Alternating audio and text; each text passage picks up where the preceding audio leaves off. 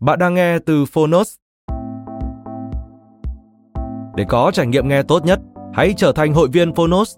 Bạn sẽ được tiếp cận kho thư viện hơn 1.000 sách nói và hơn 10.000 nội dung phát triển bản thân của chúng tôi. Ở podcast này, chúng tôi chia sẻ chương 1 của các tựa sách thuộc chủ đề phát triển bản thân và khởi nghiệp, cùng các tóm tắt sách dưới 10 phút. Nếu bạn muốn cập nhật kiến thức, cải thiện tư duy và bồi đắp thêm kỹ năng để trở thành phiên bản tốt hơn của bản thân, kênh podcast này chính là dành cho bạn. Mong rằng bạn sẽ có thêm nhiều nguồn cảm hứng mới. Nếu yêu thích kênh podcast này, hãy tải ứng dụng Phonos để khám phá thêm nhiều nội dung hấp dẫn. Ngoài sách nói, tóm tắt sách, Phonos còn sở hữu hơn 10.000 nội dung giúp bạn phát triển bản thân, chăm sóc tinh thần như podcast, sách tiếng Anh từ Oxford, ebook, thiền, chuyện ngủ và nhiều hơn thế nữa. Thông tin chi tiết tại phần mô tả. Còn bây giờ, hãy cùng lắng nghe tập podcast hôm nay.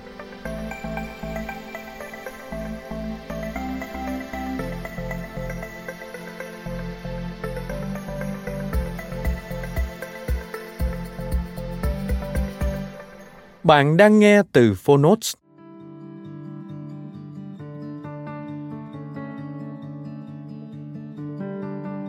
Bí quyết của các tỷ phú tự thân lập nghiệp Ông chủ các hãng Apple, Starbucks, Red Bull và nhiều hãng khác kiếm được một tỷ đô la đầu tiên như thế nào? Tác giả John Sviokla và Mitch Cohen Người dịch Phương Lan Độc quyền tại Phonotes Phiên bản sách nói được chuyển thể từ sách in theo hợp tác bản quyền giữa Phonos với công ty cổ phần sách Alpha.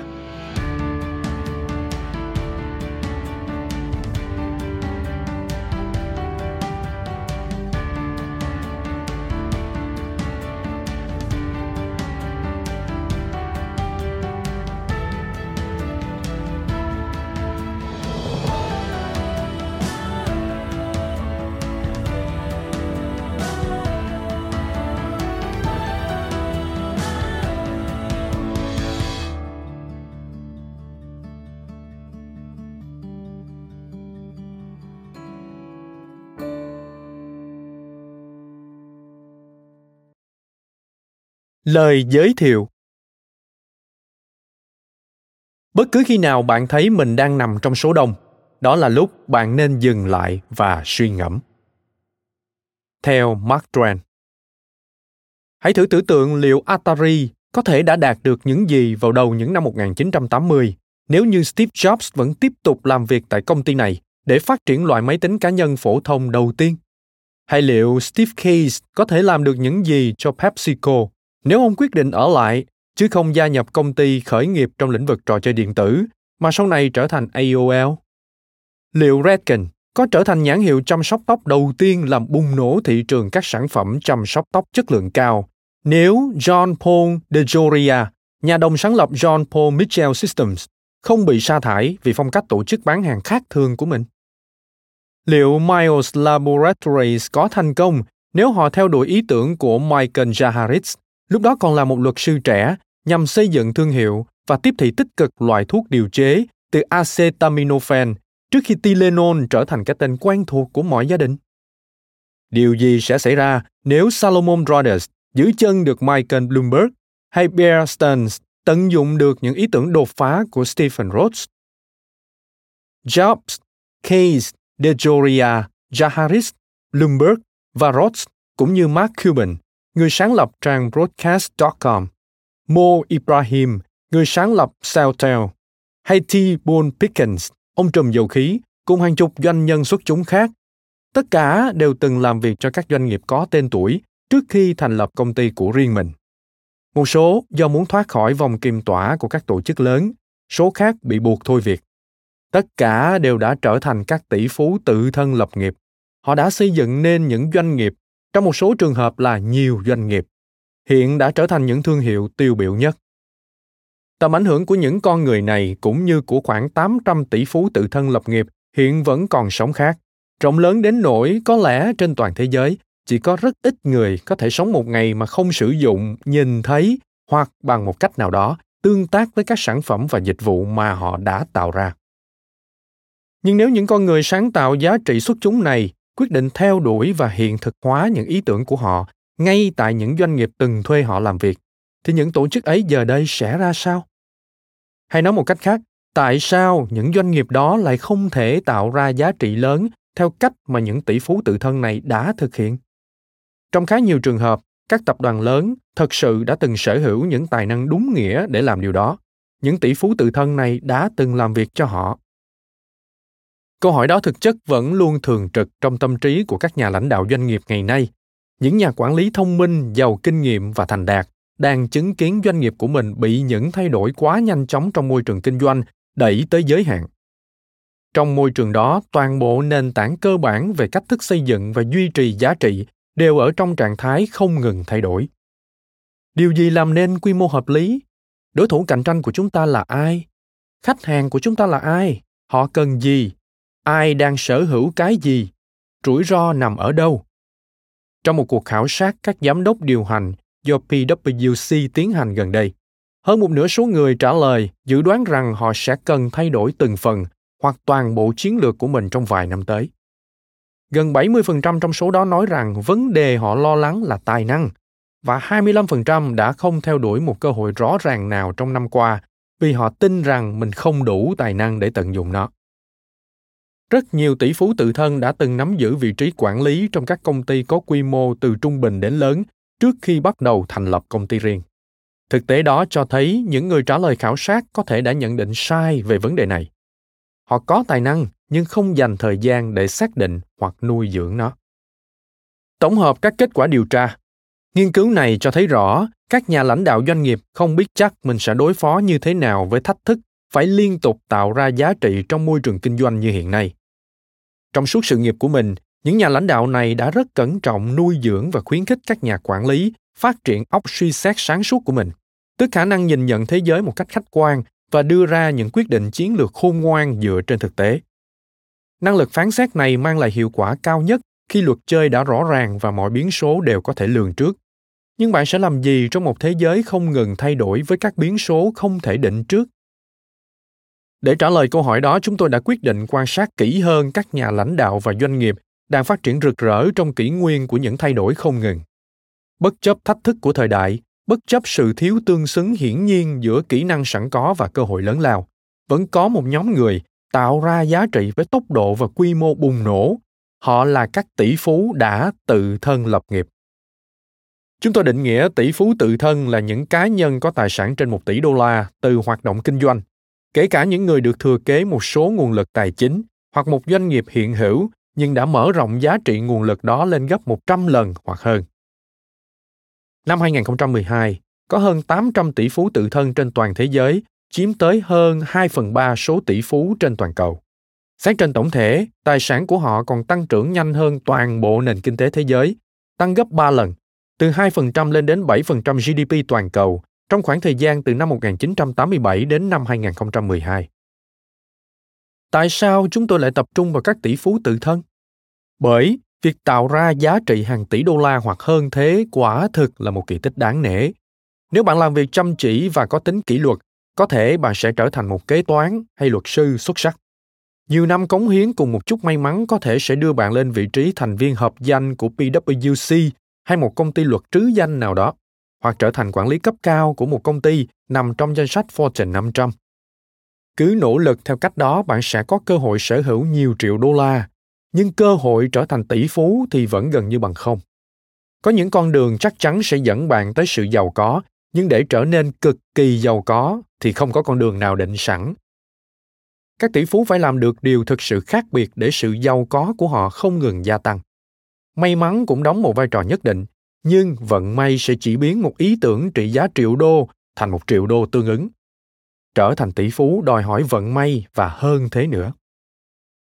Các tỷ phú tự thân gây dựng cơ đồ trong thế giới của những biến thiên không ngừng nghỉ. Dietrich mateschitz, nhà sáng lập red bull, là một ví dụ.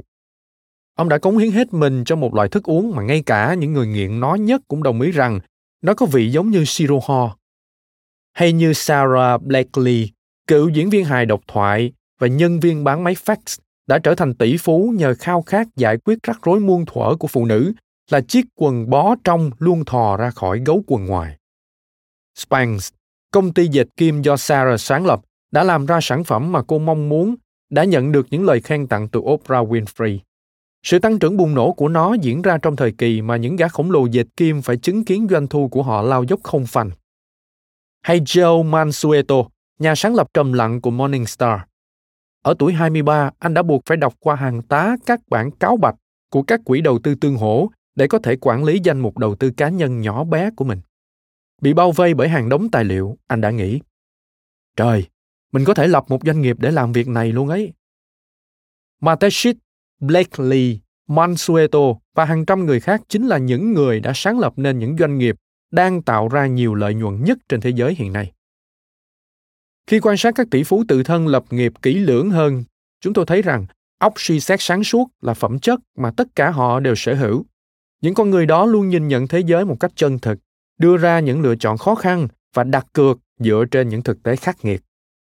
Tuy nhiên, điều khiến họ thật sự trở nên nổi bật là óc xét toán của họ luôn đồng hành với một tầm nhìn sáng tạo khác biệt. Nuôi dưỡng sự cân bằng giữa hai phẩm chất này là một nhiệm vụ đầy thử thách. Các kết quả nghiên cứu trong khoa học thần kinh cho rằng đối với hầu hết mọi người, óc xét đoán và trí tưởng tượng thường là hai cực trái ngược của một phổ trạng tâm thần, mental spectrum. Một người càng giỏi trong việc nhìn nhận sự việc như nó đang xảy ra, tức óc xét đoán, lại càng ít có khả năng nhìn nhận sự việc như nó có thể xảy ra, tức trí tưởng tượng. Thế nhưng bằng cách nào đó các tỷ phú tự thân đã vô hiệu hóa được hai cực của phổ trạng tinh thần, nơi óc xét đoán và trí tưởng tượng luôn được đặt ở hai phía trái ngược nhau. Những cách thức và thói quen mà chúng tôi cho là chìa khóa giúp họ đạt được sự cân bằng đó chính là nội dung cốt lõi của cuốn sách này. Chúng sẽ gợi ý những bài tập thực hành mà các tổ chức cũng như cá nhân có thể ứng dụng để nâng cao khả năng sáng tạo ra giá trị của mình. Vậy đâu là nguồn gốc của hiệu ứng tỷ phú tự thân?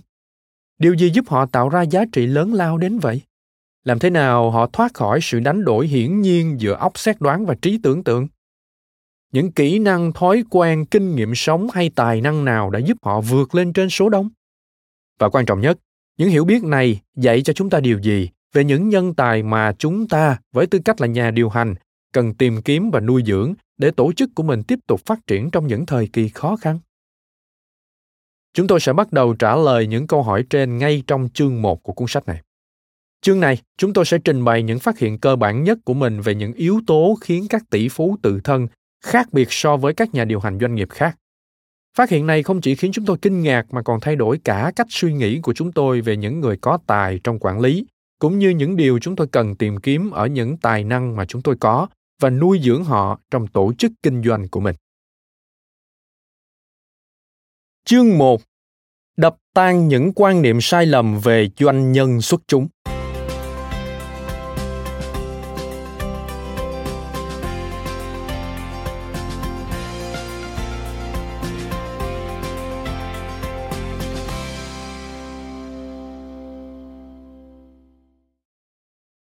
Thử thách cho một trí tuệ đỉnh cao chính là khả năng duy trì cùng lúc hai ý tưởng trái ngược nhau mà vẫn có thể tư duy bình thường theo F. Scott Fitzgerald.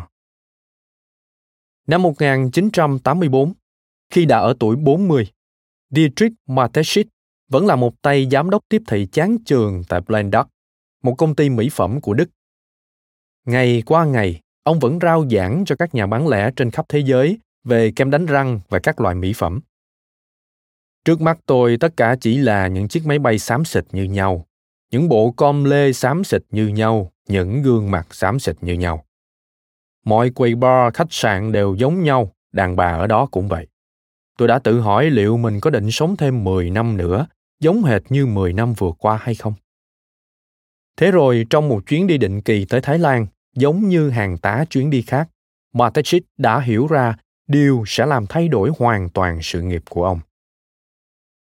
Khi đọc tờ nhật báo ở khách sạn, Matashit biết được thông tin rằng một công ty Nhật Bản chuyên sản xuất dòng sản phẩm nước dinh dưỡng siêu ngọt rất phổ biến ở châu Á, chính là tổ chức đóng thuế cao nhất cho đất nước này.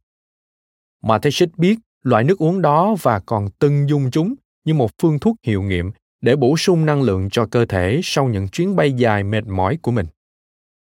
Ở phương Tây chưa có thứ gì tương tự như vậy cả. Ý tưởng cho rằng chúng sẽ là cỗ máy in tiền khổng lồ chưa bao giờ lóe lên trong đầu ông ông lập tức quyết định bỏ việc để thành lập công ty sản xuất và tiếp thị loại thức uống đó ở châu Âu. Chỉ trong vòng vài năm, Red Bull, công ty mà Mateschitz đã thành lập, cùng với đối tác người Thái Chaleo Yudvia, một nhà sản xuất kem đánh răng nhưng cũng có một dòng sản phẩm phụ là đồ uống, đã mang thứ thức uống có ga nổi tiếng của mình tới thị trường Áo, quê hương của Mateschitz và cả Slovenia. Chỉ trong một thập kỷ, Red Bull đã có mặt ở Anh, Đức và cuối cùng là thị trường đồ uống khổng lồ của Mỹ.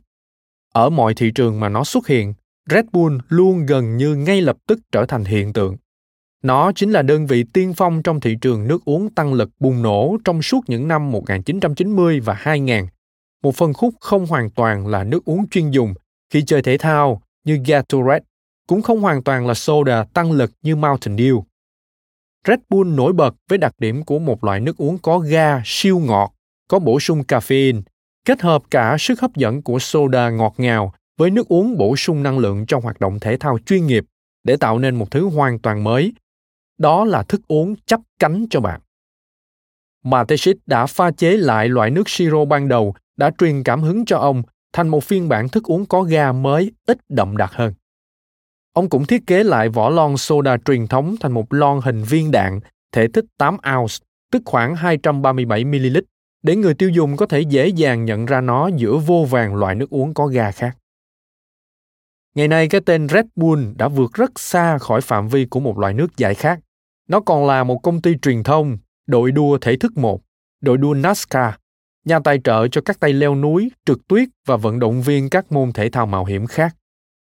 Như người sáng lập Red Bull từng nói, nó còn đại diện cho một triết lý sống với trạng thái tinh thần hứng khởi trong các hoạt động tích hợp adrenaline. Tất cả đều bắt nguồn từ nền tảng khiêm nhường của một ý tưởng hay. Các tỷ phú khác biệt như thế nào?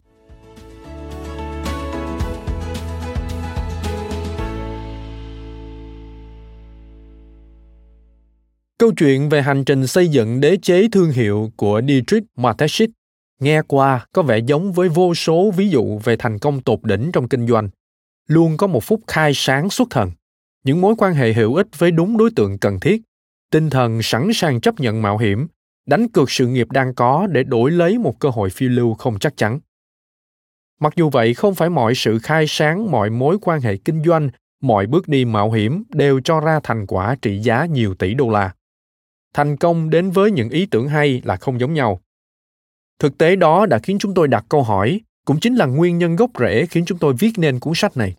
Rằng, điều gì đã khiến các tỷ phú tự thân sáng tạo ra giá trị khổng lồ đến vậy? Có rất nhiều thực tế hiển nhiên mà các nhà tư tưởng có tầm ảnh hưởng thường lấy ra để đáp lại câu hỏi trên. Ví như các doanh nhân xuất sắc thường mạo hiểm hơn hoặc tập trung hơn vào các thị trường mới. Chúng tôi cũng không biết liệu những ý tưởng này có đúng hay không, nhưng dường như bản thân chúng không lý giải được quy mô thành công mà các tỷ phú tự thân đạt được. Rất nhiều người cũng mạo hiểm, nhưng rất ít người đạt được thành quả cao. Rất nhiều doanh nhân dấn thân vào các thị trường mới đang phát triển, nhưng mấy ai tạo được đột phá lớn. Chúng tôi đi đến kết luận rằng câu trả lời thật sự phức tạp hơn thế nhiều. Để tìm ra nó, Đầu tiên, chúng tôi quyết định đào sâu vào các triết lý kinh doanh để tìm hiểu xem các học giả nói gì từ các nghiên cứu của họ về tỷ phú tự thân. Chúng tôi hy vọng tìm thấy một nền tảng vững chãi từ các nghiên cứu học thuật tập trung vào xác định hành vi, tính cách và bí mật thành công của các tỷ phú tự thân. Kết quả tìm kiếm khiến chúng tôi vô cùng kinh ngạc. Trên thực tế, chưa một ai từng thực hiện một nghiên cứu có hệ thống nào về các tỷ phú tự thân. Chúng tôi đã thu thập được rất nhiều câu chuyện rời rạc cùng những bài tự thuật, trích từ tạp chí hay các cuốn tự truyện. Tuy nhiên, chỉ rất ít người thử đánh giá một cách có hệ thống các thành công ở bất cứ quy mô nào, dù lớn hay nhỏ trong kinh doanh, và những đánh giá đó cũng thường đưa đến những kết luận trái chiều. Chúng tôi nhanh chóng nhận ra rằng nếu muốn có câu trả lời, chúng tôi sẽ phải tự đi tìm nó. Cuối cùng, đó hóa ra lại là điều tốt. Chúng tôi đã không phải chịu bất cứ ảnh hưởng nào từ những nghiên cứu trước đó mà những kết luận có sức nặng của chúng có khả năng chi phối cách suy nghĩ của chúng tôi. Chúng tôi thành lập một nhóm nghiên cứu vào đầu năm 2012 tại PwC, nơi một người trong chúng tôi, Mitch, đang là phó chủ tịch, còn người kia John là người đứng đầu ủy ban cố vấn tư duy lãnh đạo toàn cầu của tập đoàn này. Để xác định các đối tượng nghiên cứu của mình, chúng tôi lấy danh sách tỷ phú trên thế giới năm 2012 của Forbes, rồi loại bỏ những người được thừa kế tài sản từ cha mẹ, vợ hoặc chồng hoặc một thành viên khác trong gia đình. Chúng tôi cũng loại bỏ những tỷ phú hoạt động trong các thị trường thiếu tính minh bạch về mặt pháp lý để đảm bảo công bằng. Tất cả các tỷ phú này đều tận dụng lợi thế các điều kiện kinh tế có lợi cho mình. Chúng tôi đã chọn chỉ tập trung vào những người hoạt động trong những môi trường mà các thị trường có tính cạnh tranh và minh bạch ở mức hợp lý luôn chiếm ưu thế. Với gần 600 người còn lại trong danh sách, chúng tôi lựa chọn ngẫu nhiên 120 người, có điều chỉnh để phản ánh đầy đủ sự đa dạng về địa lý, ngành nghề trong mẫu khảo sát lớn hơn, sau đó tìm hiểu về họ nhiều hết mức có thể. Chúng tôi đã thu thập mọi thứ có thể tìm thấy về đối tượng, nắm bắt mọi chi tiết trong tiểu sử, gồm nơi sinh, tuổi tác, tình trạng hôn nhân, nền tảng gia đình, cũng như quỹ đạo sự nghiệp. Họ bắt đầu công việc kinh doanh đầu tiên ở đâu? Những bước ngoặt trong sự phát triển doanh nghiệp chủ chốt của họ là gì? thời điểm nào đánh dấu sự chuyển biến của họ từ doanh nhân bình thường thành người tạo ra giá trị khổng lồ đồng thời, với việc thu thập dữ liệu, chúng tôi còn mời một số người trong danh sách tham gia phỏng vấn trực tiếp để có thể thêm hiểu biết về họ khi chúng tôi bắt đầu thu thập dữ liệu và tiến hành phỏng vấn, mọi chuyện gần như lập tức trở nên rõ ràng rằng rất nhiều yếu tố thường được coi là chìa khóa cho việc kinh doanh thành công lại không hề phù hợp với cơ sở dữ liệu mà chúng tôi thu thập được ví dụ yếu tố tuổi tác thời đại công nghệ với rất nhiều thần đồng trẻ tuổi đã khiến chúng ta có ấn tượng rằng hầu hết các tỷ phú tự thân đều đưa giá trị tài sản của mình lên tới mốc tỷ đô từ rất sớm. Mặc dù đúng là những người như Bill Gates, Michael Dell hay Mark Zuckerberg đã trở thành tỷ phú từ khi còn khá trẻ, nhưng đại đa số các tỷ phú trong mẫu khảo sát của chúng tôi đều giống như Dietrich Mateschitz, người khá lâu sau sinh nhật lần thứ 40 mới tích lũy được khối tài sản trị giá 1 tỷ đô la. Hơn 70% đối tượng mà chúng tôi lựa chọn nghiên cứu, ý tưởng hay sự chuyển biến đưa họ đến với thành tựu đáng nể của mình chỉ xảy ra sau tuổi 30. Mời bạn xem hình 1.1 được đính kèm trên ứng dụng. Yếu tố ngành nghề sự áp đảo của công nghệ cũng khiến rất nhiều người tin rằng các doanh nhân tự thân lập nghiệp hoạt động chủ yếu trong lĩnh vực công nghệ mảnh đất màu mỡ thường trọng dụng nhân tài và nuôi dưỡng sự giàu có nơi bất kỳ ai có một ý tưởng lớn và sẵn lòng ngồi hàng giờ trước màn hình máy tính để mã hóa phần mềm đều có thể vươn lên dẫn đầu. Trên thực tế, chưa đến 20% đối tượng trong mẫu khảo sát về tỷ phú tự thân đến từ ngành này. Ngành quản lý tài chính và các sản phẩm tiêu dùng cũng có số lượng tỷ phú không hề kém cạnh so với ngành công nghệ. Tính tổng thể, có hơn 19 ngành nghề khác nhau xuất hiện trong mẫu khảo sát của chúng tôi, trong đó có dầu khí, may mặc, thực phẩm và đồ uống, xuất bản, in ấn, phát triển bất động sản, giải trí và khách sạn, cũng như công nghệ và dịch vụ công nghệ cùng một số ngành khác. Yếu tố những người phát hiện ra miền đất mới. Có một niềm tin phổ biến rằng các tỷ phú tự thân thường sáng tạo ra những thứ hoàn toàn mới mẻ, như giáo sư W. Chan Kim và René Mourbogner. Tại Inset, từng ví von, các tỷ phú được cho là hay phiêu lưu ở những đại dương xanh. Không có gì phải nghi ngờ rằng việc khai phá các thị trường mới có tiềm năng mang lại lợi nhuận lớn, nhưng thực ra đó lại không phải là hải trình mà hầu hết các tỷ phú lựa chọn. Hơn 80% các tỷ phú trong mẫu khảo sát của chúng tôi làm giàu trong các đại dương đỏ, tức những ngành công nghiệp đã phát triển và có tính cạnh tranh cao. Dietrich Mateschitz một lần nữa lại là ví dụ tiêu biểu cho thực tế này. Ông bổ sung Red Bull với tư cách một loại sản phẩm mới, một thức uống tăng lực và một thị trường nước giải khát đã hiện hữu. Ông làm bật lên sự khác biệt của nó so với các loại sản phẩm đã có bằng hình dáng thon gọn của vỏ lon và mức giá cao gấp đôi so với một lon Coca-Cola. Những cải biến tưởng chừng như nhỏ bé đó có thể không đáng kinh ngạc như việc phát kiến một thị trường mới, nhưng giá trị mà nó mang lại thì không hề kém cạnh. Yếu tố vận may Khi chúng tôi tiến hành một khảo sát đơn giản bằng cách hỏi quan điểm của bạn bè và đồng nghiệp về tỷ phú tự thân, chúng tôi nhận được rất nhiều lời bình luận kiểu như đó là một cú hích đáng kinh ngạc. Cùng niềm tin vững chắc rằng rất nhiều tỷ phú đã phát tài nhờ may mắn. Chúng tôi có thể sẽ tin vào yếu tố may mắn nếu đa số đối tượng trong tập hợp mẫu của chúng tôi chỉ có duy nhất một cuộc phiêu lưu thành công. Tuy nhiên dữ liệu thu thập được đã thuyết phục chúng tôi rằng chỉ yếu tố may mắn thì không thể giải thích được toàn bộ thành công của họ bởi thực tế là hơn 90% trong số họ đã thực hiện rất nhiều dự án kinh doanh thành công. Yếu tố hành vi phi đạo đức Thật khó để tìm ra một tổ chức thành công nào mà chưa từng bị một ai đó, một nơi nào đó cáo buộc có những hoạt động không minh bạch. Đặc biệt các tỷ phú lại càng dễ trở thành mục tiêu của những lời buộc tội như thế.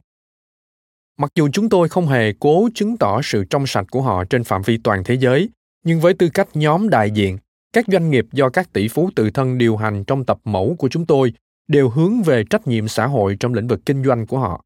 Hơn nữa, một số lượng lớn các tỷ phú tự thân trên thế giới đã tham gia chiến dịch Giving Pledge, tạm dịch cam kết cho đi, với lời hứa hiến tặng hơn một nửa tài sản của họ.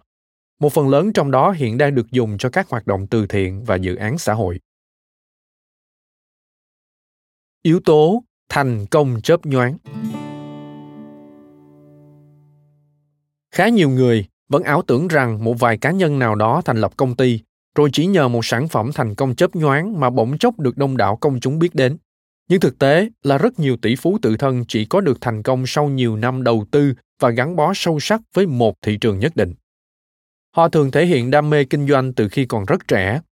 Hơn 50% có công việc đầu tiên trước tuổi 18 gần 30% mạo hiểm kinh doanh lần đầu trước tuổi 22 và gần 75% làm việc đó trước tuổi 30.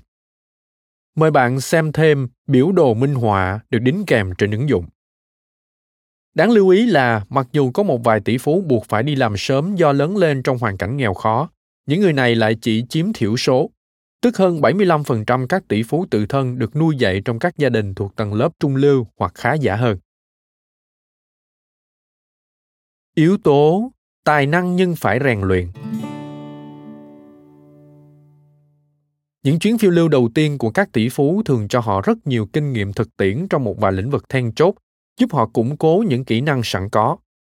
Trên 75% số tỷ phú trong tập mẫu của chúng tôi từng có kinh nghiệm bán hàng trực tiếp và gần 70% đã sở hữu một doanh nghiệp có nguồn thu từ trước tuổi 30. Đây chỉ là một trong số rất nhiều phát hiện trái với quan niệm thông thường khiến chúng tôi hiểu ra rằng có sự thiếu tương xứng rõ ràng giữa những gì mà nhiều người cho là mình biết về những yếu tố giúp cá nhân đạt được đỉnh cao và những gì thể hiện từ dữ liệu thực tế mà chúng tôi thu thập được. Nhà sản xuất và người triển khai.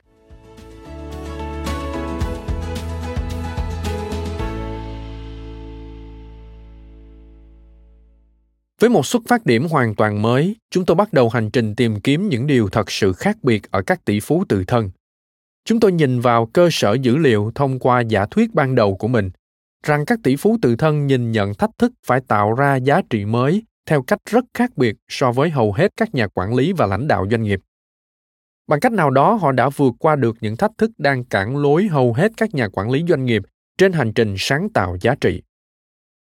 Chúng tôi từng hy vọng sẽ chứng minh được rằng các tỷ phú tự thân đã đối mặt với một chuỗi các yếu tố ngoại cảnh tương tự nhau từ khi còn trẻ. Một vài kinh nghiệm hay hoàn cảnh cụ thể khiến họ hành động hoặc ứng xử theo một số cách thức nhất định nào đó. Có thể đa số họ đã phải đối mặt với những thử thách sống còn từ rất sớm, hoặc họ đều có gia cảnh khó khăn. Cũng có thể điều ngược lại mới đúng. Hầu hết họ đều sinh ra từ những gia đình thuộc tầng lớp thượng lưu danh giá. Tuy nhiên, mọi chuyện trở nên rõ ràng rằng không một xu hướng cụ thể nào trong số liệu thống kê của chúng tôi cho thấy có tồn tại những hoàn cảnh hoặc kinh nghiệm phổ biến như vậy. Số người lớn lên trong nghèo khổ cũng tương đương với số người lớn lên trong giàu có. Tỷ lệ những người không hoàn thành hết chương trình đại học cũng bằng với tỷ lệ những người đã nhận bằng tiến sĩ. Khi điều tra kỹ lưỡng hơn, chúng tôi nhận ra rằng mối liên hệ giữa họ không nằm ở ngoại cảnh mà trong nội tại yếu tố mà chúng tôi định nghĩa là những thói quen tư duy. Các tỷ phú tự thân có khả năng tích hợp những ý tưởng và hành động mà hầu hết các cá nhân và tổ chức đều phân tách chúng ra, hoặc thậm chí đặt chúng ở thế đối đầu trực diện. Chúng tôi gọi sự tồn tại đồng thời này là trạng thái nhị nguyên, duality. Các tỷ phú tự thân hoạt động hiệu quả trong thế giới nhị nguyên. Họ không ngừng theo đuổi cùng lúc nhiều ý tưởng đa chiều, nhiều quan điểm khác biệt và quy mô đa dạng những thói quen tư duy độc đáo mà chúng tôi quan sát được ở các tỷ phú tự thân có những cách thức biểu hiện rất đa dạng. Chúng tôi đã đề cập tới khả năng nuôi dưỡng trí tưởng tượng, tức khả năng dự đoán những gì có thể xảy ra trong khi vẫn duy trì óc đánh giá, tức khả năng nhận định những gì đang diễn ra. Các cặp nhị nguyên tương tự cũng biểu hiện trong cách các tỷ phú này quản lý thời gian, thực hiện một ý tưởng kinh doanh, quản lý rủi ro và hội tụ nhân tài trong tổ chức của họ thói quen tư duy và hành động hai chiều giúp họ thực thi vai trò mà chúng tôi gọi là nhà sản xuất.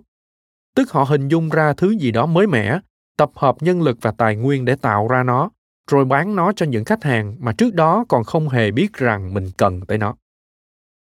Trái lại, các tổ chức kinh doanh hiện đại đã dần phát triển theo hướng tách bạch rất nhiều cặp nhị nguyên ở trên thành các bộ phận riêng biệt, được điều hành bởi những cá nhân với tài năng vượt trội trong việc tối ưu hóa hệ thống định sẵn chúng tôi gọi các nhà lãnh đạo này là người triển khai. Người triển khai thường làm rất tốt công việc của mình. Họ được tán dương và khen ngợi bởi khả năng làm việc tuyệt vời trong một lĩnh vực nhất định. Sự chuyên tâm nhằm đạt tới những đỉnh cao mới trong một môi trường đã định sẵn là yếu tố cần thiết cho rất nhiều khía cạnh trong hoạt động kinh doanh như củng cố các hệ thống vận hành dựa trên sự phân chia chức năng, yếu tố thường cản trở thói quen tích hợp tư duy và hành động vốn rất cần thiết cho các nhà sản xuất cây viết tiểu thuyết khoa học viễn tưởng thomas Dish từng nói rằng, sức sáng tạo là khả năng nhìn thấy các mối liên hệ ở nơi chẳng có mối liên hệ nào tồn tại cả. Trên thực tế, tìm kiếm các mối liên hệ là một phần bản chất của con người, nhưng tạo ra thứ gì đó hoàn toàn mới, đòi hỏi một người không chỉ nhìn ra các mối liên hệ, mà còn phải phân biệt được mối liên hệ nào là thật và những mối liên hệ nào chỉ là giả tạo. Nói cách khác không phải mọi ý tưởng đều tuyệt vời cả. Nhận ra khi nào trong tay mình là vàng và khi nào chỉ là hòn đá, đòi hỏi bạn phải có một cách tiếp cận tích hợp. Nó giúp bạn nhận ra những mối liên hệ nào là quan trọng đối với khách hàng và mở ra cho bạn một cái nhìn mới. Tư duy tích hợp là thứ trái ngược với trực giác thông thường trong rất nhiều tổ chức. Nhiều thập kỷ tập trung vào tối ưu hóa và tăng hiệu quả hoạt động đã khiến rất nhiều tổ chức chỉ chuyên bóc tách mọi vấn đề thành từng phần riêng rẽ và thành lập các bộ phận chức năng khác nhau để xử lý chúng. Chúng khuyến khích người triển khai, tối ưu hóa hiệu quả và trở nên vượt trội trong phạm vi các bộ phận chức năng riêng biệt đó. Các nhà sản xuất, ngược lại, luôn miệt mài gắn kết những yếu tố đối lập lại với nhau. Cách hoạt động trong thế giới nhị nguyên hoàn toàn không giống như quản lý các yêu cầu có tính cạnh tranh kiểu như giao hàng đúng hẹn mà không vượt quá ngân sách hay làm hài lòng khách hàng mà vẫn tiết kiệm được chi phí. Các doanh nghiệp thường xuyên đặt các mục tiêu của mình vào thế xung đột, tự mình tạo ra thách thức và đặt ra những tiêu chí khó hoàn thành. Tuy nhiên đa phần, người ta có thể nhận ra hai yêu cầu có vẻ như xung đột, thực ra lại không như vậy. Chỉ thị chính thức từ phía người lãnh đạo là đảm bảo cả hai mục tiêu, nhưng thực tế ai cũng biết yêu cầu nào mới thực sự quan trọng đối với họ nếu bạn hoàn thành những mục tiêu ngắn hạn, có thể định lượng được, thì tổ chức sẽ ủng hộ bạn. Cuộc chiến chống lại tự nhiên.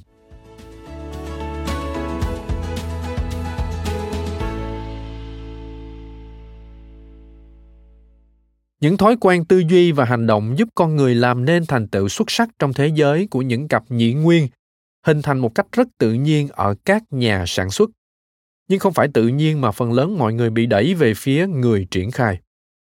Hầu hết các nhà điều hành chỉ có thể cùng lúc quan tâm đến một số ý tưởng hoặc vấn đề nhất định một cách rất hạn chế.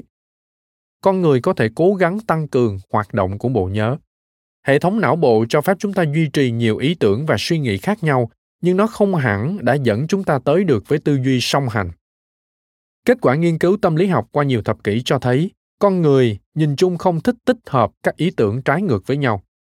Trên thực tế, khi đối mặt với những ý tưởng thách thức niềm tin căn bản của mình, chúng ta có xu hướng giảm nhẹ hoặc bỏ qua chúng. Tuy nhiên, chúng ta có thể chiến thắng bản tính cố hữu của mình. Rất nhiều tỷ phú tự thân mà chúng tôi nghiên cứu dường như có tư chất bẩm sinh của nhà sản xuất. Nhưng như những gì chúng tôi nhắc đến ở trên về tầm quan trọng của sự rèn luyện và cam kết lâu dài, mà rất nhiều người trong số đó dành cho những thị trường giúp họ gặt hái được thành công đã chỉ ra rằng, các tỷ phú tự thân cũng cần mài dũa và nuôi dưỡng những thói quen tư duy và hành động cần thiết để trở thành một nhà sản xuất thực thụ. Đúng là khả năng thiên bẩm đóng một vai trò quan trọng. Dù vậy, tất cả mọi người, từ nhà sản xuất trời sinh đến người triển khai tài năng, đều có thể xây dựng và rèn luyện những thói quen tư duy, giúp họ trở thành một nhà quản lý giỏi hơn, một nhà điều hành giỏi hơn, một doanh nhân giỏi hơn một nhà tư tưởng sáng tạo hơn và một người tạo ra giá trị vĩ đại hơn. Mọi tổ chức kinh doanh cũng có thể xây dựng cơ cấu tổ chức của mình để nuôi dưỡng những nhà sản xuất non trẻ mà mình phát hiện ra. Hãy thử nghĩ đến một cuộc thi chạy marathon. Chỉ một số ít người trên thế giới có đủ lòng dũng cảm, sự dẻo dai và khả năng chịu đựng của một vận động viên chuyên nghiệp để có thể tham gia các giải marathon danh giá như boston, new york hay london hầu hết những người trưởng thành khỏe mạnh đều có thể hoàn thành một cuộc chạy marathon tiêu chuẩn nếu họ sẵn sàng đầu tư thời gian và công sức vào nó. Ngay cả những người không thể chạy đến đích vẫn có thể cải thiện được đáng kể thể lực và tinh thần của họ khi thực hiện các chương trình luyện tập. Thói quen tư duy và hành động của một nhà sản xuất cũng vậy. Không phải ai cũng có thể nghĩ ra rồi biến một ý tưởng tỷ đô thành hiện thực tuy nhiên tất cả chúng ta đều có thể từng bước khiến những việc mình làm tạo ra nhiều giá trị hơn. Bước đầu tiên là tìm hiểu các thói quen tư duy và xây dựng chúng cho bản thân đội nhóm và tổ chức của mình. Những chương sau của cuốn sách sẽ chỉ cho bạn cách xây dựng những thói quen tư duy và hành động đầy thiết thực. Như đã nhấn mạnh trong đoạn mở đầu của chương này, rất nhiều tỷ phú tự thân từng làm việc trong các doanh nghiệp tên tuổi trước khi nghỉ việc để theo đuổi các ý tưởng của riêng mình. Một số ngay từ đầu đã coi những công việc này chỉ là trạm dừng chân, nơi để họ học hỏi trước khi tự thân lập nghiệp. Số khác bị đuổi việc, bị đẩy ra ngoài hoặc buộc phải bỏ đi trong thất vọng bởi cách tư duy và các ý tưởng của họ không được tổ chức công nhận hay coi trọng. Trong tất cả các trường hợp, những công ty tuyển dụng họ đều không phải là môi trường thuận lợi cho việc sáng tạo ra giá trị khổng lồ. Vậy nên Stephen Rhodes, Phil Knight, Joe Mansueto, George Soros và hàng tá những người như họ đã tạo ra giá trị khổng lồ bằng cách gây dựng công ty của riêng mình. Đâu nhất thiết phải như vậy. Hãy thử nghĩ xem bao nhiêu người đã rời khỏi tổ chức của bạn và tiếp tục tạo ra giá trị đáng kể ở nơi nào đó khác. Điều gì có thể đã xảy ra nếu họ ở lại? các nhà lãnh đạo doanh nghiệp có thể học cách nhận ra những nhà sản xuất tiềm năng, nuôi dưỡng ý tưởng, tạo cho họ không gian để phát triển và thành công ngay trong tổ chức của mình các cặp nhị nguyên trong thực tiễn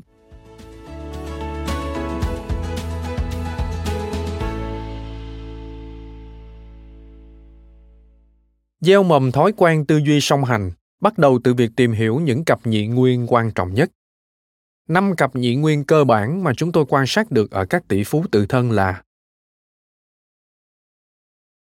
ý tưởng và trí tưởng tượng, đồng cảm. Các nhà sản xuất nhận ra tiềm năng đột phá ở nơi những người khác chỉ nhìn thấy sự thay đổi. Những ý tưởng tỷ đô của họ đến từ cuộc hôn phối giữa sự đồng cảm mạnh mẽ với nhu cầu và mong muốn của khách hàng, với một tư duy tưởng tượng, cho phép họ tìm đến và khám phá những ý tưởng mới chưa từng được thử nghiệm quan điểm và sự khẩn trương nhẫn nại các nhà sản xuất không thể dự báo được chính xác thời điểm đầu tư hay tung sản phẩm ra thị trường, nhưng họ sẵn sàng làm việc đồng thời với nhiều tốc độ và khung thời gian khác nhau. Họ chấp nhận thực tế rằng thời gian không nằm trong tầm kiểm soát của họ. Vì vậy, họ làm việc nhanh chóng, chậm rãi, thư thả hoặc có khi là mọi trạng thái cùng lúc. Họ gấp rút chuẩn bị sẵn sàng để có thể nắm lấy một cơ hội, nhưng vẫn kiên nhẫn chờ đợi cho đến khi cơ hội đó hoàn toàn xuất hiện hành động và điều hành một cách sáng tạo. Hoạt động kinh doanh điển hình thường có xu hướng tách bạch các bộ phận có chức năng sáng tạo khỏi các bộ phận thực thi có chức năng đưa các ý tưởng đến với thị trường. Ngược lại, các nhà sản xuất tiếp cận quá trình triển khai ý tưởng bằng chính tư duy tích hợp và sáng tạo mà họ đã sử dụng ở giai đoạn đầu để có được ý tưởng giá trị của mình sự tự do sáng tạo cho phép họ thiết kế nên những phương diện mới trong trải nghiệm của khách hàng, trong khi những người khác cho đó là thứ đã cố định. Từ đó sáng tạo ra giá trị mới. Thái độ và nhìn nhận tương đối về rủi ro. Trái với suy nghĩ phổ biến của số đông, tỷ phú tự thân không phải là những kẻ liều lĩnh chấp nhận rủi ro mặc dù vậy, những rủi ro khiến họ lo lắng lại rất khác biệt so với những rủi ro mà hầu hết các tổ chức kinh doanh ngày nay quan ngại. Họ không sợ hãi trước nguy cơ một khoản đầu tư sẽ thua lỗ hoàn toàn. Thay vào đó, quan niệm về rủi ro của họ mang tính tương đối. Đó là họ ít quan tâm đến việc sẽ mất đi những gì mình đang có, mà lo lắng nhiều hơn về viễn cảnh sẽ phải đứng ngoài một tương lai rộng lớn hơn. Còn khi thất bại, rất nhiều doanh nghiệp của các nhà sản xuất ban đầu chỉ có được kết quả rất khiêm tốn, thậm chí là thua lỗ. Họ có khả năng thích ứng cao, mau chóng vượt qua trở ngại để có thể làm lại từ đầu. Phong cách lãnh đạo và lãnh đạo bằng cách hợp tác. Hình mẫu về các thiên tài đơn độc đã ăn quá sâu vào cách người ta nghĩ và nói về những thành công phi thường, đến nỗi làm lu mờ câu chuyện thật sự về con đường đưa những ý tưởng hay trở thành những doanh nghiệp lớn. Thực tế là các nhà sản xuất hoàn toàn không đơn độc. Tạo ra giá trị lên tới hàng tỷ đô la đòi hỏi sự kết hợp giữa một bên là nhà sản xuất bậc thầy với khả năng tập hợp những ý tưởng và nguồn lực khác biệt vào trong một thiết kế sản phẩm đột phá. Với bên kia là người triển khai điêu luyện, có khả năng áp dụng sự nhạy bén sáng tạo của mình vào việc tối ưu hóa tiềm năng của thiết kế đó. Vì vậy, trên thực tế trạng thái nhị nguyên quan trọng nhất đối với một nhà sản xuất có lẽ không tồn tại độc lập. Nó là mối quan hệ hợp tác hình thành giữa các cá nhân sở hữu những kỹ năng bổ sung cho nhau và cùng tin tưởng lẫn nhau. Hãy cùng xem xét kỹ hơn cặp nhị nguyên cuối cùng này. Lãnh đạo bằng cách hợp tác, bởi dường như nó đi ngược lại với ý tưởng mà chúng tôi đã giới thiệu ở trên rằng các nhà sản xuất sở hữu cả trí tưởng tượng sinh động và óc xét đoán phân minh mặc dù đúng là các nhà sản xuất duy trì trạng thái song hành giữa óc xét đoán và trí tưởng tượng họ hiếm khi sở hữu các kỹ năng chuyên sâu hơn thuộc về cả hai thiên hướng này như trường hợp của linda và stewart resnick cặp đôi nhà sản xuất người triển khai đứng sau các thương hiệu nước ép trái cây nổi tiếng Teleflora, POM Wonderful và Fiji Water, bên cạnh hàng loạt công ty sản xuất nông nghiệp khác ở California. Stewart có óc xét đoán xuất sắc như chính Linda từng nói. Ông ấy là người đảm bảo rằng các công ty luôn làm ăn có lãi. Thế nhưng để biến quả lựu từ một loại trái cây thi thoảng mới xuất hiện tại các cửa hàng thực phẩm sạch ở bờ Tây nước Mỹ thành một thứ nước uống đắt tiền và được phân phối rộng rãi trên thị trường, đòi hỏi phải có trí tưởng tượng của Linda. Bà đã nhìn thấy xu hướng ưa chuộng các sản phẩm có chứa chất chống oxy hóa tốt cho sức khỏe của người tiêu dùng, đồng thời biết cách hiện thực hóa tầm nhìn đó nhờ chú ý tới mọi khía cạnh của sản phẩm, từ mùi vị đến hình dáng bao bì. Khả năng thiên phú của bà không chỉ giúp đưa hàng triệu chai nước ép POM ra thị trường hàng năm, mà còn giúp tái định dạng thương hiệu của một loại trái cây chỉ trong một vài tháng ngắn ngủi. Nhờ nó mà hàng triệu người Mỹ ngày nay vẫn thường gọi trái quýt bằng cái tên bóng bẩy là cuties, tức cô nàng dễ thương. Rất nhiều người có năng lực khác biệt thường cảm thấy bị đe dọa hay phải cạnh tranh với người khác. Thế mạnh của họ bị đặt ở thế đối đầu như vậy thường tạo ra sự đụng độ trong quan điểm. Ngược lại, các tỷ phú tự thân mà chúng tôi nghiên cứu luôn khuyến khích những kỹ năng và cách nhìn nhận khác biệt, nhưng lại bổ sung, hoàn thiện thêm cho chính họ. Họ có sự tự tin và hiểu biết để trân trọng kỹ năng của đối tác, những người mang đến điều gì đó cần thiết và khác biệt so với họ. Làm thế nào để chuyển dịch cán cân nhân tài trong tổ chức của bạn?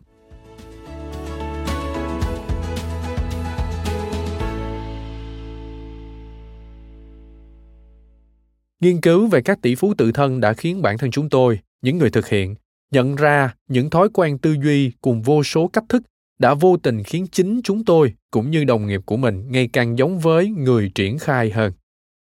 Chúng tôi đã luôn thúc ép mọi người phải trở nên xuất sắc trong lĩnh vực chuyên môn của mình. Đây là công việc của người triển khai, thay vì giúp họ kết hợp các nguồn lực lại với nhau theo những cách mới để tạo ra giá trị mới. Đây mới chính là công việc của nhà sản xuất. Chúng tôi đã bị thuyết phục khi lắng nghe các tỷ phú tự thân bộc bạch về sự thất vọng của họ ở vai trò một người làm thuê, bị mắc kẹt trong các tổ chức kinh doanh đang hiện hữu. Chúng tôi nhận ra rằng các nhà lãnh đạo và tổ chức có thể và phải thay đổi để khuyến khích cũng như nắm bắt được giá trị mà những nhà sản xuất có thể đem lại. Xuyên suốt cuốn sách này chúng tôi sẽ đi sâu vào chi tiết một số cách thức khác nhau để thay đổi những con đường cố hữu. Đầu tiên các tổ chức cần có những hành động nhằm khuyến khích tất cả các nhà quản lý phát triển thói quen tư duy của nhà sản xuất hiện tại, nhân tài trong tổ chức của bạn đang phân bổ trong một cầu nối hai cực người triển khai, nhà sản xuất sự phân bổ không đồng đều tạo ra một đường cong lồi hẳn lên ở phía người triển khai. Mời bạn xem hình 1.3 được đính kèm trên ứng dụng. Các bước mà chúng tôi đề xuất ở đây là nhằm chuyển dịch dần toàn bộ nhân sự của tổ chức từ chỗ tập trung nhiều về phía người triển khai sang tập trung nhiều ở phía nhà sản xuất. Mời bạn xem hình 1.4 được đính kèm trên ứng dụng.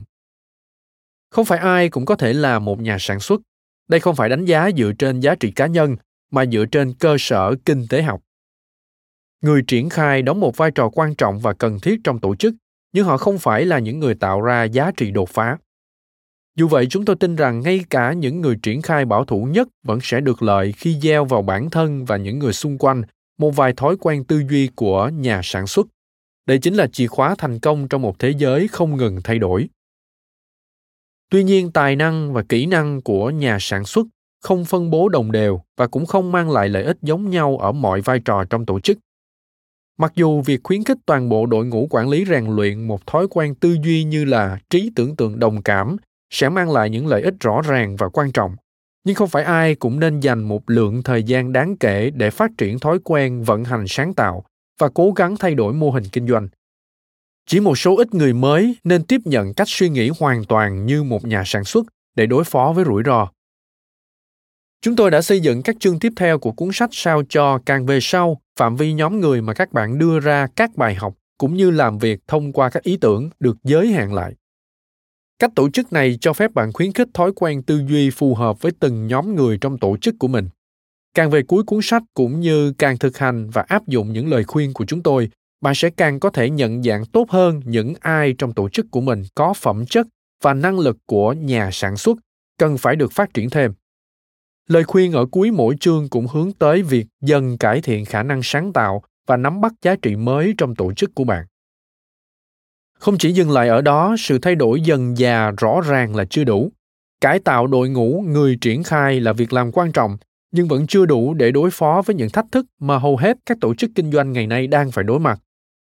Để trở nên vượt trội, họ cần tìm kiếm và giữ chân ít nhất một vài nhà sản xuất xuất sắc. Điều đó đòi hỏi những thay đổi về văn hóa và cơ cấu tổ chức ở mức độ sâu sắc hơn mà chúng tôi sẽ nhắc đến trong chương cuối của cuốn sách này phần kết luận sẽ bổ sung một số bước thực hiện và phương pháp tạo ra sự chuyển biến, hòng giúp tổ chức có thể thu hút và giữ chân những nhà sản xuất tầm cỡ thế giới. Giữ chân ở đây không có nghĩa là một nhà sản xuất đẳng cấp thế giới sẽ mãi ở lại vị trí nhân viên trong tổ chức của bạn. Sẽ luôn có những người quyết định ra đi, đó là bản chất của kiểu nhà sản xuất thực thụ. Tuy nhiên, khi tạo ra một môi trường thuận lợi cho những nhà sản xuất bạn sẽ đặt nền móng để tổ chức của mình duy trì mối quan hệ với các nhà sản xuất đã từng làm việc cho bạn, qua đó thiết lập mối quan hệ đối tác tiềm năng trong tương lai. Chủ đề đó chúng tôi xin phép được nhắc đến sau. Giờ, xin hãy cùng chúng tôi điểm qua nội dung các phần trong cuốn sách. Nội dung cuốn sách.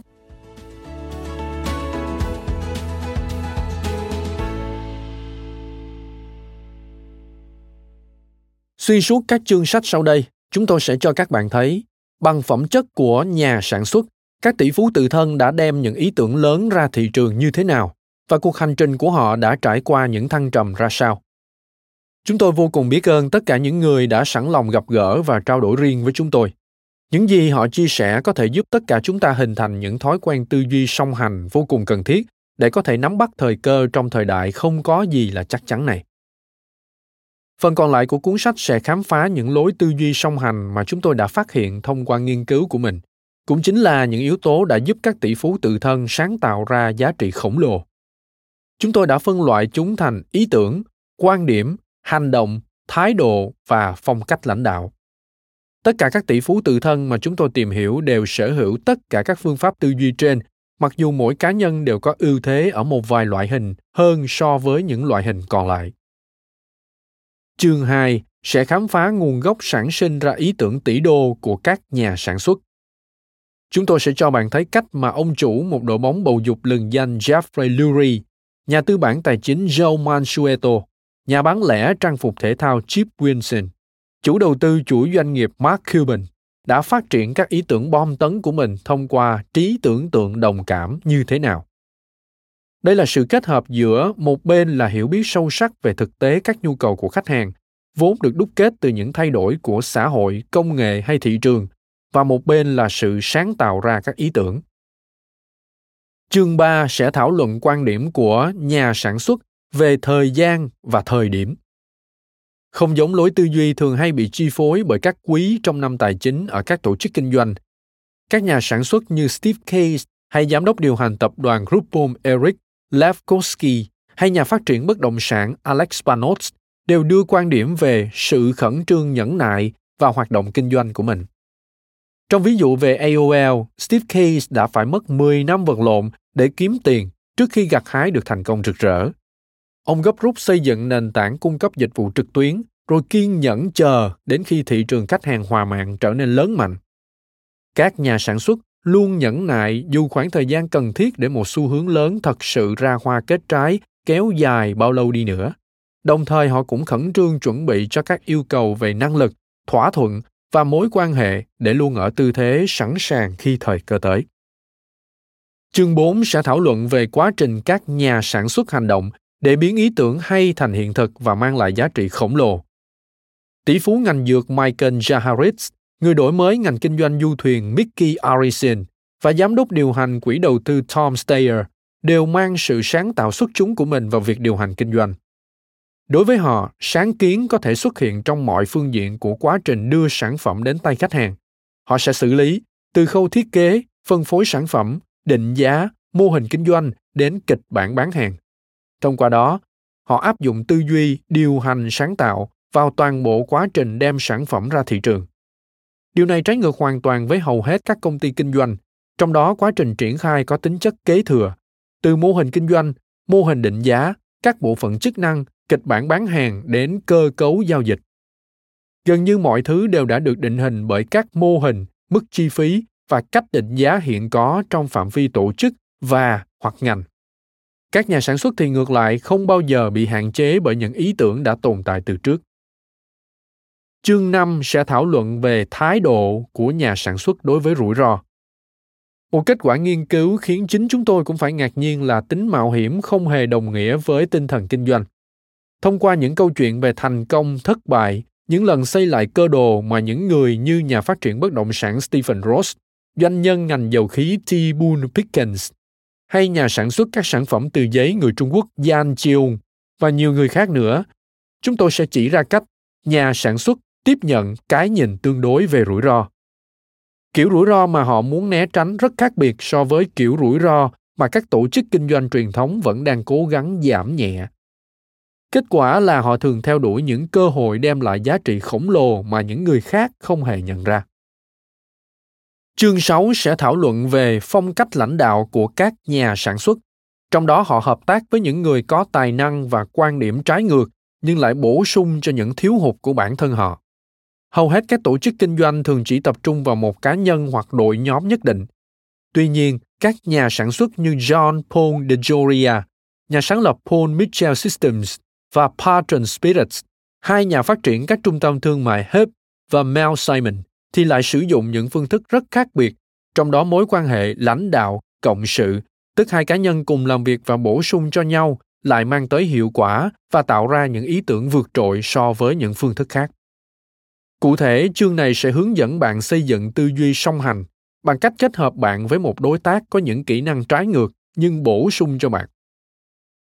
Lịch sử thất bại của quá nhiều nhà sản xuất trong môi trường tổ chức cho thấy rõ ràng rằng chúng ta cần phải làm gì đó để có thể xác định những nhà sản xuất tiềm năng giữa đám đông đồng thời xây dựng môi trường của tổ chức mình sao cho những người này cảm thấy họ được chào đón và đánh giá cao phần kết luận của cuốn sách sẽ giải thích và làm rõ những phương diện cụ thể mà cá nhân các nhà quản lý và toàn bộ tổ chức có thể phát triển nhằm xác định, tuyển dụng, khuyến khích và giữ chân nhiều nhà sản xuất hơn một cách hiệu quả chúng tôi cũng đưa ra một số ví dụ từ nhiều lĩnh vực kinh doanh khác nhau để thấy được một số quy trình và sáng kiến quản lý nhất định có thể mang lại lợi ích lớn lao như thế nào Cảm ơn các bạn đã lắng nghe podcast ngày hôm nay. Podcast này được sản xuất bởi Phonos, ứng dụng sách nói và phát triển bản thân dành cho người Việt. Tải ứng dụng để nghe đầy đủ nhất các nội dung với chất lượng âm thanh chuẩn điện ảnh. Hẹn gặp lại ở những tập tiếp theo.